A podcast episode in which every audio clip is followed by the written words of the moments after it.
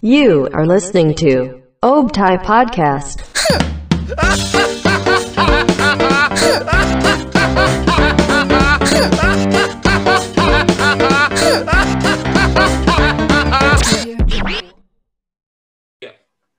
Ya, selamat datang di Optai Podcast episode ke-56. Kali ini kita tidak bersama anak-anak Optai yang biasa mereka ngobrol berdua. Karena hari ini, minggu ini kita bakal ngobrol sama salah satu hima di ISIP. Bener nggak kapan? Betul, gila. Parah, Oh, betul banget. Ini tuh Oh. kayak kemasan baru gak sih, Ref? Betul, kemasan baru. Ekstra 30 off persen. Bagus. Bagus. Kemasan baru banget nih. Kita ngajak Hima yang Iya, paling keren di IISIP Jakarta, ya nggak? betul. Hima jurusan Eh, saya. by the way, kenalin. Iya, betul. Eh, Betul. kenalin dulu. Gue Pani. Ya, lu langsung langsung aja. Ya udah pada kenal kali, Kak. Nggak apa-apa. Ay. Thank you loh, thank you loh. Ya, By the way, ini ada siapa aja sih? Ref, coba dong perkenalin kakak-kakak yang cantik dan ganteng ini. Langsung perkenalan ke, sama diri sendiri aja kali ya. Boleh, halo. Halo, Halo. Bang, Kak. Halo. Ya, perkenalkan. Gua Muhammad Fadli Adam, selaku sekjen di Himajur di ISIP. Wih, keren Sekjen. banget, mantap. Keren tuh. Ini kalau yang kakak cantik siapa? Kenalin gue Aurel Himajur 2019. Oh, Eh, bidang radio. oh. Wah, ada dia juga. Ih, sama dong. Eh, mantap. Keren Bisa banget, keren ya banget. Wih, bisa tuh. Bisa. kok. Kita nge-podcast bareng. Kan sekarang kita lagi collab nih, Iya, ya nggak? betul. Iya. Eh, by the way, Bang, mau nanya dong. eh, kan Bang Padlay sama Aurel nih Himajur, anggota Himajur. Nah, awal niatan masuk Hima tuh karena apa sih? Kalau gua sih ya, sebenarnya awal masuk Hima itu pertama nih ya, jelas cari pengalaman. Kedua, relasi. Ketiga, ilmunya sih. Yang pertama itu pengalaman kalau gua ya. Kalau gua Mhm. pengalaman. Kedua relasi. Yang ketiga ilmunya. Karena buat gua juga mung- mungkin buat semua orang juga ilmu penting ya dong. Iya, Ilmu juga betul. penting. Buat gue pribadi, pengalaman sama relasi itu juga lebih penting. Hmm, Karena kita dapat link, kita dapat kenal orang baru, kita bisa kenal senior-senior yang di atas kita yang lebih dulu punya pengalaman gitu. hmm, iya, iya. Betul, betul. Setuju, setuju. Kalau Aura? Bener sih.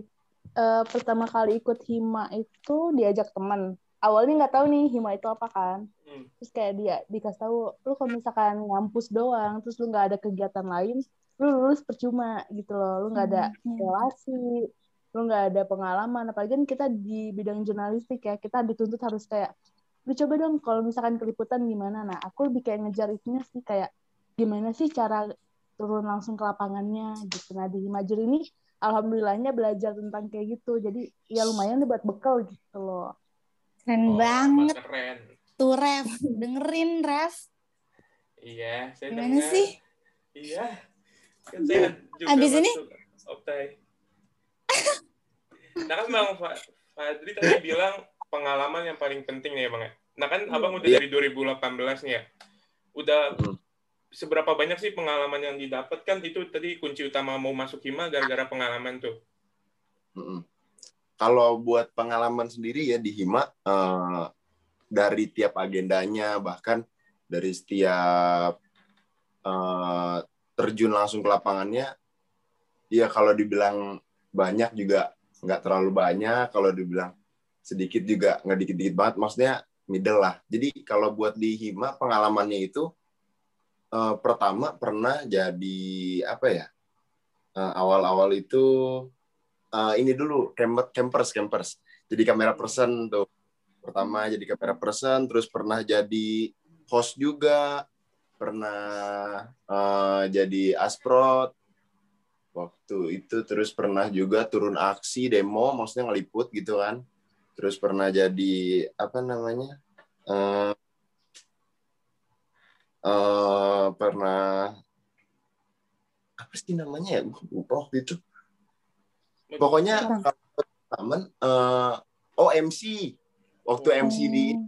di ulang tahun Himajur ya terus sama apa lagi ya? Udah sih sisanya terjun ke lapangan aja kayak motro motor motret gitu kan. Terus eh bikin berita gitu paling itu sih keren keren keren banget kalau Aurel kalau Aurel Kalau misalkan di pengalaman di Himajur sih alhamdulillahnya dari awal masuk ke radio kan, emang masuk radio. Diajarin dulu jadi pernah jadi penyiar. Waktu itu jadi pendamping penyiar sih. Pendamping Keren. penyiar naik ke penyiar, dari penyiar naik nih ke pemegang acara podcast.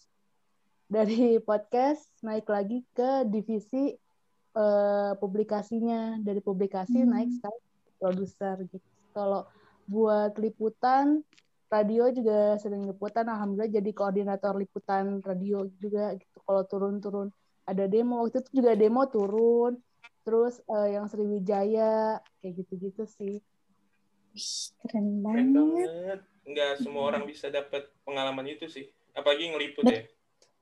Betul betul betul betul betul Nah, kan tadi udah banyak banget nih kita dengerin ya Rev ya pengalaman yang udah didapat sama Aurel sama Bang Padli juga. Jadi tuh eh, awalan eh kok awalan sih? Maaf maaf mohon maaf saya rabun jauh. Mohon maaf. Kesu- kesulitan-kesulitan yang didapat selama pengalaman itu pasti ada dong. ada. Iya. Boleh nggak ceritain dikit aja kayak nggak dikit banyak juga nggak apa-apa. Betul. Apa aja tuh kesulitannya?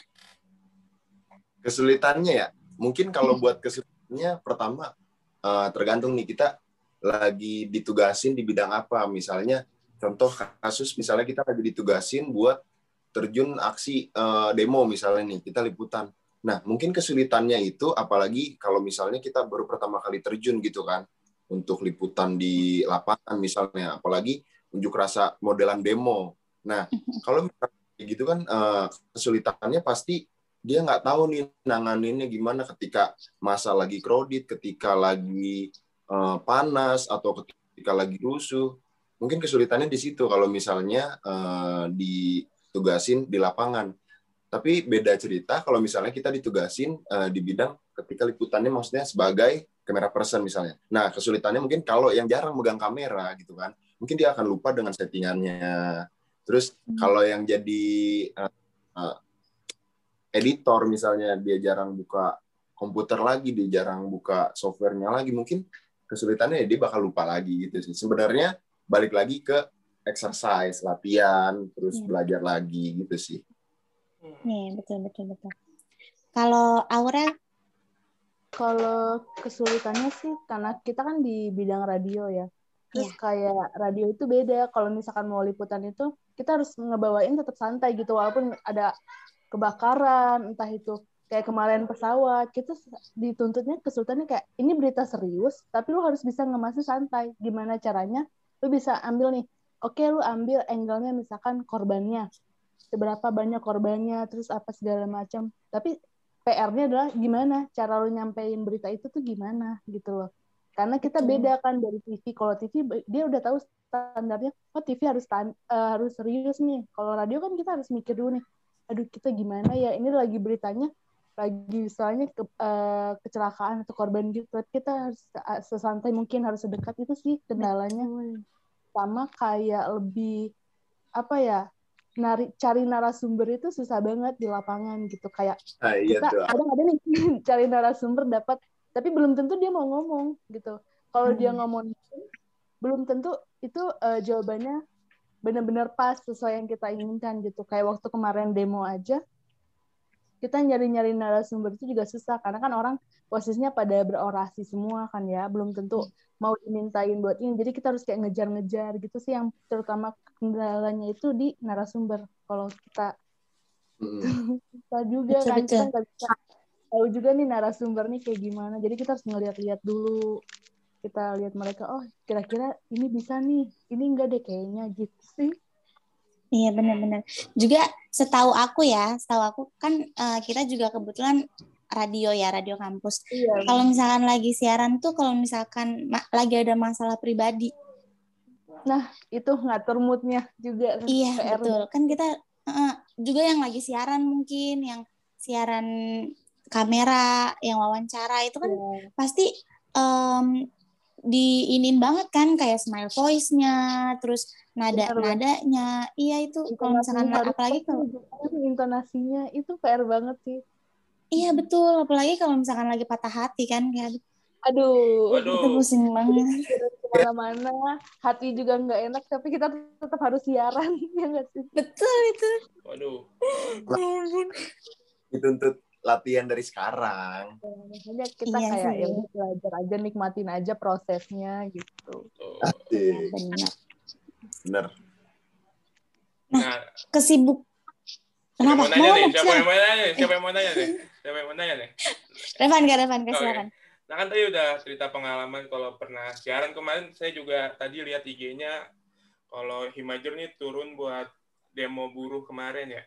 Selain itu ada kesibukan kesibukan apa sih kan kita juga lagi darling darling gini kayak nggak boleh keluar terlalu banyak atau lama gitu.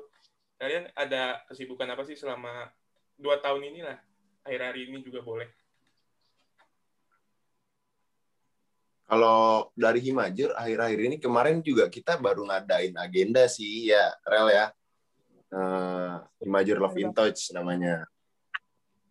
Nah, Himajur Love in Touch itu agenda yang kemarin itu kita kayak agenda tahunan juga sih sebenarnya. Meskipun em, sekarang lagi pandemi gitu kan. Nah, Aurel ini nih, Aurel ini dia sebelumnya juga sempat jadi ketua pelaksana ya, Rel ya.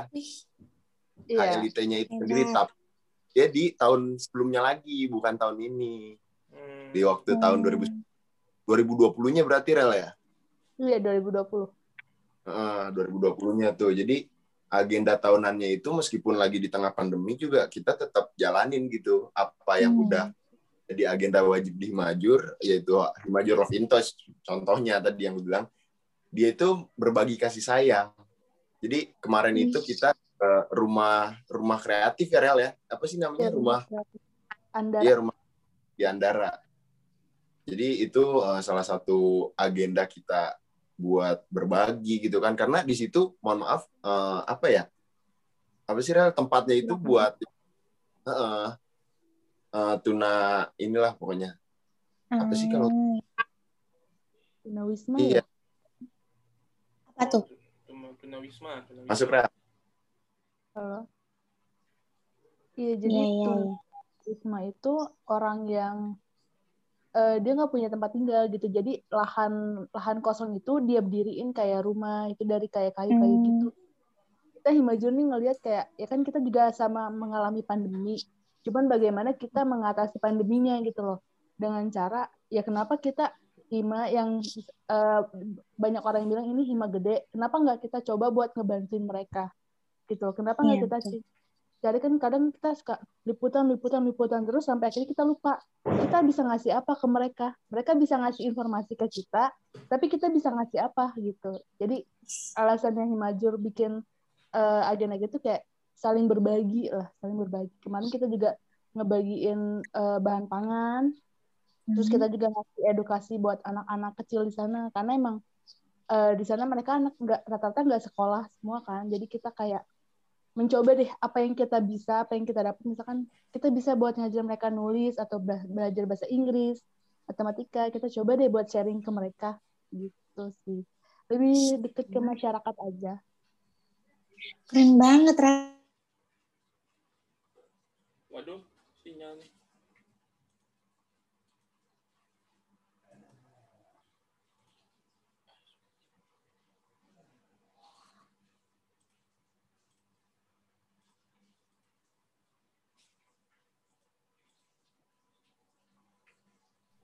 Himajur tadi udah bikin Love in Touch ya. Love in Touch. Itu kan pasti bikin bikin acara kayak gitu kan bi- apa sih gampang. namanya? Iya, nggak gampang gitu kan. Harus butuh effort segala macem terus capek belum lagi marah-marah sama anggotanya atau bahkan temen Betul. sendiri Iya itu berarti kan prioritas nih prioritas Iya. kalian itu pasti di di di acara Love in Touch itu 100% kan Nah, Hmm. kalau ke Himajurnya sendiri prioritasnya berapa? Berapa ya? Himajur. dalam dalam dalam apa nih? Maksudnya Dalam dalam Dari kita- pribadi. dalam pribadi. Iya. Kalau Himajur sendiri berapa persen lah ya dibilangnya? Eh 90 lah. Wih. 90 persen. 10 persennya kalau gua udah sama kerjaan dah sisanya gitu. Oh, Dedikasi banget. keren banget, keren banget. Kalau Aurel, kalau kalau Aurel Gini nih, Kalau Aurel gue- kayak dia. Kalau bisa cepet 10, Enggak lah, enggak gitu juga. ya. Kalau buat Himajur sih eh, eh, 80% karena kan 20 per, eh, 10 persennya kayak dibagi lagi buat ntar eh, ke kampus itu kan fokus ke kuliahnya 10 persen lagi ke kerjaan juga gitu. Jadi nggak pure semuanya gitu jadi tetap harus bagi-bagi. Cuman kalau misalkan eh, buat Himajurnya tetap sih di skala prioritas cuman eh, urutan keberapa itu digeser-geser aja gitu sesuai dengan nanti misalkan kuliah dulu atau himajur dulu nih atau bisa nih dibarengin barengin aja gitu sih. Karena pasti ada jujur ya, Iya, nggak pada. sebenarnya bisa diganti-ganti Iya. Iya. Berarti berarti eh, Bang Padley sama Aurel ini dari awal banget pas masuk isi tuh langsung tertuju kayak ih gue pengen Himajur nih. Destinasi gue Himajur nih gitu ya. Iya. Iya. Ya emang awalnya buat pengalaman itu sendiri. Gue tahu nih di dalam Himajur gue tahu dalam Himajur nih orang-orang orang-orang hebat nih. Apalagi alumninya juga rata-rata orang-orang yang udah di media gitu. Gue bisa bisa ilmunya juga. Gue cari pengalaman dari dianya, bisa nanya-nanya. Makanya gue tertarik banget nih masuk Himajur gitu. Awalnya mah gue nggak bisa nih gue ngomong begini. Nggak bisa. Gue Hmm. diem aja kayak am sakit takut kalau apalagi kayak ngobrol depan orang atau lagi apalagi tempat rame gitu awalnya malu kayak aduh nggak pede nggak siap tapi karena di Himajur ya gue ngelihatnya orang-orangnya rata-rata pede ngomong berani salah gitu karena belajar namanya juga ini wadahnya daripada salahnya itu ketika nanti di tempat kerja gitu Iya. Ih, keren banget. Keren banget, keren banget. Gimana Ref? Tertarik gak? Telat dong. Udah telat dong. Jangan di sini doang tertarik ya. Gimana sih? Enggak, saya juga mau nanya kan nih angkatan 2020 ini udah pada masuk belum sih Bang, Kak? Udah Udah. udah udah, udah masuk. Telat kan saya, betul. Eh. kok masih? Nah, kita pakai jalur VVIP aja bisa kok. Wah, Tuh, follow aja bisa. Belakang. Iya jalur belakang aja bisa. Enggak, saya mau nanya ini aja sih kan 2020 itu kan masuk pas masa-masa kuliah udah darling ya kayak nggak belum sempet ke kampus setiap hari gitu. Eh, buat jaga bonding mereka tuh gimana sih? Pasti kan setiap anggota pasti ada aja tuh yang belum ketemu gitu. Dari Iya. kakak-kakak sama abang-abang itu gimana sih upaya mereka tuh biar nyatu gitu sebagai 2020 yang solid gitu? Kalau dari gue pribadi mewakili pengurus mungkin ya pengurus di Himajur eh, pendekatannya sih balik lagi ke pendekatannya. Jadi gue sama pengurus juga waktu itu termasuk sama eh, Kansa ketuanya pengen eh, nongkrong dulu gitu. Ketemu yang penting deh nggak usah langsung jebret bahas-bahas Himajur nggak usah. Maksudnya ketemu aja dulu ngopi ngobrol gitu. Yang penting kita tahu mukanya satu sama lain. Karena kan lagi pandemi gini ketemu nggak pernah. Di kampus nggak bakalan juga. Mau nggak mau ya nongkrong aja dulu ketemu santai gitu kan. Begitu kita udah tahu baru ajakin lagi di agenda berikutnya nih nanti. Terus aja pendekatan ke perorangannya. Nanti kelihatan tuh makin ke sini yang tertarik beneran pengen tahu. Apalagi dia kan nggak nggak tahu nih kampus situasi gimana nih. Karena dari awal masuk dia udah online. Dia nggak tahu himanya apa aja gitu kan. Maksudnya di dalam hima ngapain aja. Mau nggak mau kita nih yang harus kayak ayolah kita yang jar gitu. Kita yang ngayomin karena belum pernah ketemu juga. Gitu Rep. oh Oh, setuju, setuju, setuju. Dari Aurel tuh mau nambahin ya kita kan nggak bisa buat ketemu jadi kayak perbanyak aja komunikasi entah itu bercanda di grup atau kita bikin kayak Google Meet nih ngapain ngasihnya eh kayak nonton bareng bisa kali ya gitu sih kayak beberapa kali pernah pernah juga kayak eh kayaknya asik nih nonton bareng gitu di Gimit. Nah itu sih salah satu kayak kita udah dapat mereka, bagaimana caranya kita buat ngejaga gitu, ngejaganya dengan cara apa ya dengan komunikasi itu. Jangan sampai kita butuh mereka tapi kitanya nggak ada kayak ngayomin mereka, nggak ada buat ngobrol-ngobrol apa segala macam itu sih kayak komunikasi dulu deh yang di, yang dijaga gitu. Ya keren-keren banget sih nih kakak-kakak Himaju. Keren banget. Enggak, kakak-kakak Opta juga nggak kalah keren kok. Ah ngomongnya. Keren.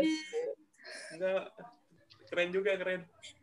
Makasih ya Revanka. Ya, Terima kasih. aman. Aman.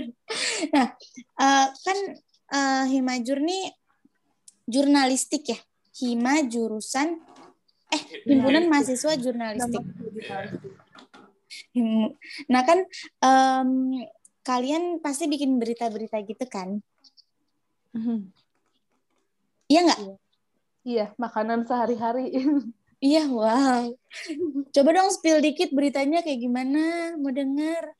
Eh, atau enggak, atau enggak, Bang Parle sama Aurel liputan dong, coba nyobain. Keren. Waduh. Dan maksudnya gimana? Disuruh spontan. Disuruh spontan uhui. Banget Jadi reporter. Iya, jadi reporter kayak bawain apa gitu misalnya. Lu mau tau nggak? Gue udah di Himajur nih ya, jadi reporter paling nggak bisa. Kecuali reporter kayak non formal, berita feature, baru gue bisa. Waktu itu gue pernah Hmm. jadi host yang eh, jadi pembawanya itu di Museum Peta, tapi itu berita feature nih. Jadi nggak nggak formal, non formal. Gue bisa ngomong eh, kayak, halo guys, sekarang kita ada. Jadi kayak ngevlog gitu, nggak perlu kayak Oh, iya, iya. kalau formal nggak bisa gue, gue akuin gue nggak bisa itu. Aurel jago kali dia. Gue marah banget langsung lempar. Coba, coba. Aduh, Coba dong, Aurel, coba. bisa apa ya? Atau enggak siaran aja, siaran, siaran. Lah, itu siaran Rel, gimana Rel? Aduh, Nggak ada di skrip, ini nggak ada di skrip. ini nggak ada di script ya? Kaget juga. Spontan uhui. Spontan uhui banget. Coba buat ini kali ya. Buat live report kali ya. Boleh, boleh, boleh. Boleh tuh. Apa aja pasti keren.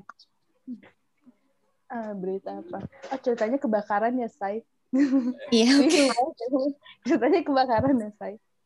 Iya. Selamat siang, selamat bla bla. Grogi, Say. Gak apa-apa. Gak apa-apa. Panik banget. Oke. Selamat siang Sobat Eleven TV. Saat ini saya Safira Aurelia sedang berada di permukiman Jagakarsa, Lenteng Agung. Saat ini saya sedang berada di sini dan dan saat ini saya sedang berada di sini. Untuk sekali saudara ketahui, saat ini sedang terjadi kebakaran. Kebakaran terjadi pukul 8 pagi hingga saat ini. Kebakaran dipicu akibat aliran pendek atau konsleting. Saat ini warga setempat telah memanggil pemadam kebakaran dan untuk keterangan lebih lanjutnya tidak ada korban jiwa tapi menga- tapi mengalami beberapa kerugian. Eh kurang lebih kayak gitu guys, grogi banget kayak sama dosen. Keren banget. Wah, gila. Ini spontan loh, bro. Ini spontan. Parah kakak nih emang. Gue nggak briefing dia ada bukan juga. Keren banget, Aurel. Sumpah. Bisa kali, Optai. Eh, tapi jujur sempet sempet aku sempet daftar Oktai tahu. Oh iya. Parah nggak Sempet diterima. masuk iya, Parah. Eh, masuk. Bisa diem tidak Anda? Hei, bisa diem tidak? Cuman apa ya? Karena aku juga kerja kan ya, terus kayak ngelihat udah padat banget juga, takutnya nggak kekejar, jadi kayak entar dulu deh. Rencananya planning buat ikutan eh, yang tahun kemarin tuh. Ternyata Iya. kayak pandemi kayak ah udahlah di pandemi ini juga udahlah nanti lanjut aja. Eh akhirnya tidak berjodoh. Ya, sayang banget. Aku juga banget. Ya udah. Optai. Kenapa? Kenapa, Bang? Eh, Sebelumnya tertarik sama. Semua, Terus kenapa? semua Tahu. Tapi-. Waktu awal-awal masuk kampus 2018 kan ada demo demo demonstrasi gitu kan Hima UKM. Uh, Ketuanya masih madut waktu itu. Sebenarnya Iya. tertarik kayak asik aja gitu kan. Cuman ah lu di radio di Himajur juga ada radio nah gue mikir kan tadinya tuh gue harus milih karakter kalau kebanyakan ntar gue puyeng sendiri gitu nggak kepegang Oh, iya. Iya. eh, gue ikut iya iya betul betul betul emang gue akuin keren kok gue nonton terus sampai di studio studio sekarang sampai ada studio kan waktu itu ke studio Oh, di. Jai Padahal. Iya Mm-mm. Bang Jai. Iya Bang Jai juga kan Optai. Tapi nggak apa-apa karena eh, Bang Padlai sama Aurel awalnya minat ke Optai, jadi kita undang di Optai sekarang. Gitu. Kesampaian juga akhirnya keren. Kesampaian ya masuk Optai. kesampaian Iya. alhamdulillah Aduh, Ya, bagus. Alhamdulillah dapat golden ticket ya. bulan puasa masuk optai Berkah Ramadan. berkarya Nah, Ref. Ref, Ref, Ya, Ref. ya. Kan kan ada terkait yang tentang berita-berita itu tuh, Ref. Oh ya, saya kan jadi gini. Saya kan Hmm. tadi pagi buka IG nih. Terus kayak baca berita gitu kayak ada salah satu eh, orang kalau habis vaksin itu ternyata dia ngalami eh, efek samping yang cukup parah gitu kan. Nah, kan itu sebenarnya beritanya tuh emang buat apa? Buat ngasih tahu eh, kaliayak umum bahwa ada korban nih. Tapi menurut saya nih ya, itu tuh beritanya buat orang eh, di sisi lain ngebuat orang takut untuk divaksin lagi. Jadi menurut Hmm. kalian itu berita tersebut harus dinaikin secara luas atau enggak sih? Atau di keep dulu sampai kan ini belum ketahuan ini gara-gara vaksin atau enggak. Tapi beritanya itu udah keluar, tapi ada tulisan setelah vaksin korban gini-gini gitu. Menurut kalian gimana tuh? Eh, jadi kalau kalau dari gua dulu nih ya, eh, itu berita udah udah valid belum karena kan eh, dalam berpa- balik lagi ke berpatokan ke kode etik jurnalistik nih. Kalau kita ngomongin soal kode etik jurnalistik itu kan di pasal 1 jelas eh, berita itu harus independen. Jadi berita independen itu eh, harus akurat juga. Independen kan kayak bebas lah gitu. Maksudnya eh, jelas juga yang dibilang independen itu harus kayak akurat, berimbang, terus tidak tidak berat ke sebelah pihak, terus eh, nggak ada itikat buruk juga. Nah, jadi kan kalau misalnya berita ini eh, harusnya transparan gitu kan, karena kan eh, dalam kode etik jurnalistik jelas nih ya tertulis harus eh, akurat gitu loh. Berarti harus ada datanya juga kan, karena nggak mungkin sebuah berita ini eh, dan masyarakat mungkin tahu lah ini berita benar atau enggak. Kalau misalnya dia telaah ya dengan benar-benar ini datanya mana gitu loh. Mungkin masyarakat kalau misalnya ada datanya jelas karena vaksin baru dia boleh takut. Tapi kalau misalnya berita tersebut belum ada data yang jelas nyebutin kalau dia itu karena dampak dari vaksinnya mungkin kalau menurut gue pribadi ya jangan jangan langsung kayak berspekulasi kayak wah ah ini gue jadi takut divaksin nih. Tapi cari dulu datanya gitu loh dan harusnya buat media juga balik lagi ke pasal satu dari kode etik jurnalistik itu akurat harus ada datanya berimbang nggak beritikat buruk gitu kan itu sih kalau dari gua Setuju, setuju, setuju. Kalau misalkan dari gue sih kayak lebih ngelihat di cross check dulu. Ini faktanya apa nih? Kita pisahin dulu misalkan eh, faktanya eh, vaksin ini misalkan ada efek sampingnya gini gini gini. Ternyata eh, si yang berita tadi itu oh ternyata bukan nih faktanya nggak kayak gini gitu. Jadi kayak lebih di cross check dulu faktanya apa. Kalaupun dinaikin udah sesuai sama fakta dinaikin nggak apa-apa dinaikin. Menurut gue masyarakat tuh juga harus tahu apa sih yang benar gitu karena eh, dari kacamata pribadi gue juga banyak banget media yang tidak memberitakan secara pure murni gitu karena dia ada misalkan kayak Metro TV nih. Eh, lu kayak ada kaidahnya sendiri di Metro TV lu nggak boleh ngeliput tentang ini. Tapi lu sebenarnya ini tuh penting buat mereka. Tapi nggak boleh diliput. Nah balik lagi. Kalaupun dinaikin harus ada namanya follow up news. Jadi setelah berita itu harus tahu nih kelanjutan dari berita itu apa.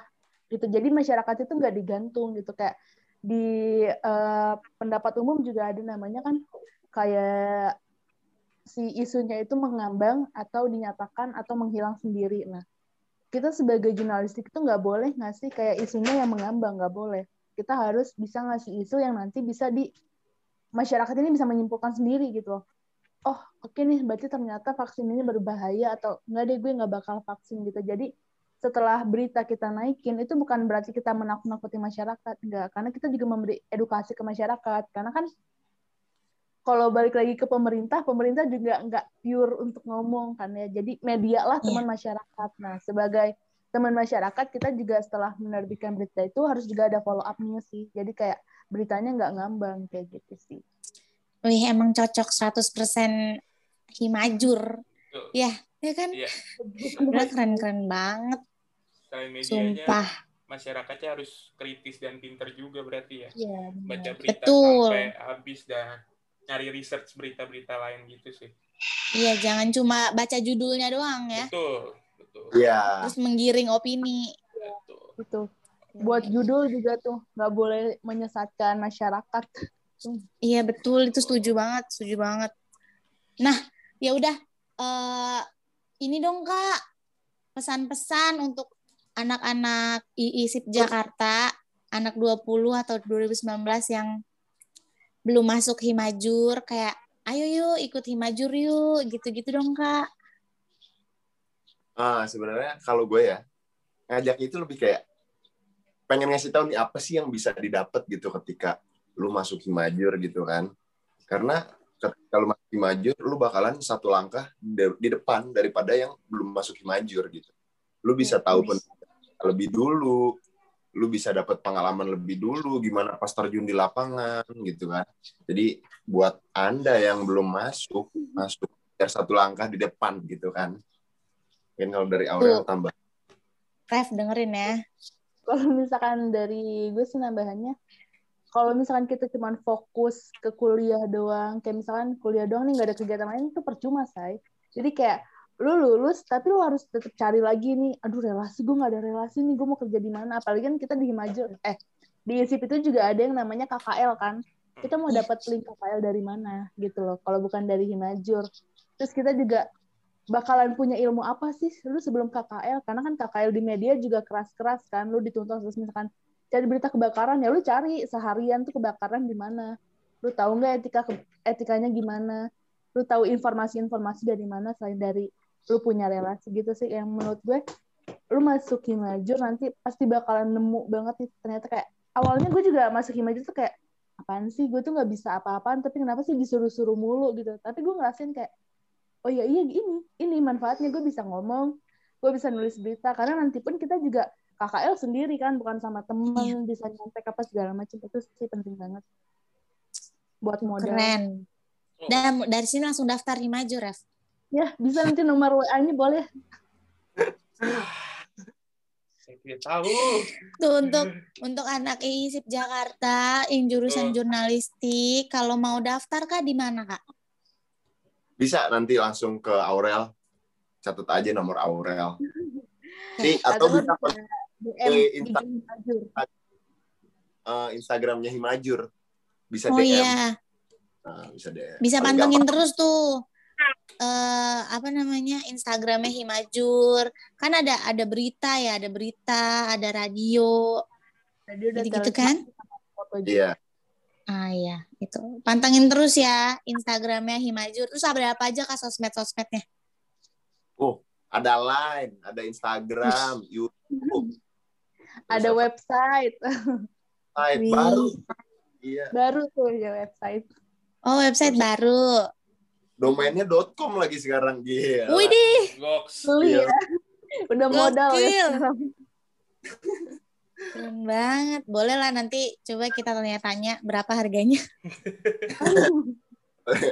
boleh, boleh, boleh, boleh. ya udah, terima kasih ya Bang Badla ya Aurel udah menyempatkan waktu di Optai Podcast. Sama-sama Pani. Yang tayang ya, malam ini juga Jangan lupa dengerin, oke? Okay? Pasti. Siap, pasti. Buat share biar jangan... penonton. Ya, terima kasih banyak, terima kasih banyak ya ampun. Oke lovers jangan lupa uh, kita juga ada siaran streaming di 107,7 FM, bisa cek aja di Instagram kita, terus juga eh, selain Optai Podcast ada Senandi Kata, ada apa lagi, Ref? Telus. Iya ada Telus yang mau menceritakan keluh kesahnya. Yaudah kita tutup aja sampai sini ya. Terima kasih lovers sudah mendengarkan kita. Dadah. Deh, terima kasih. Sehat terus guys.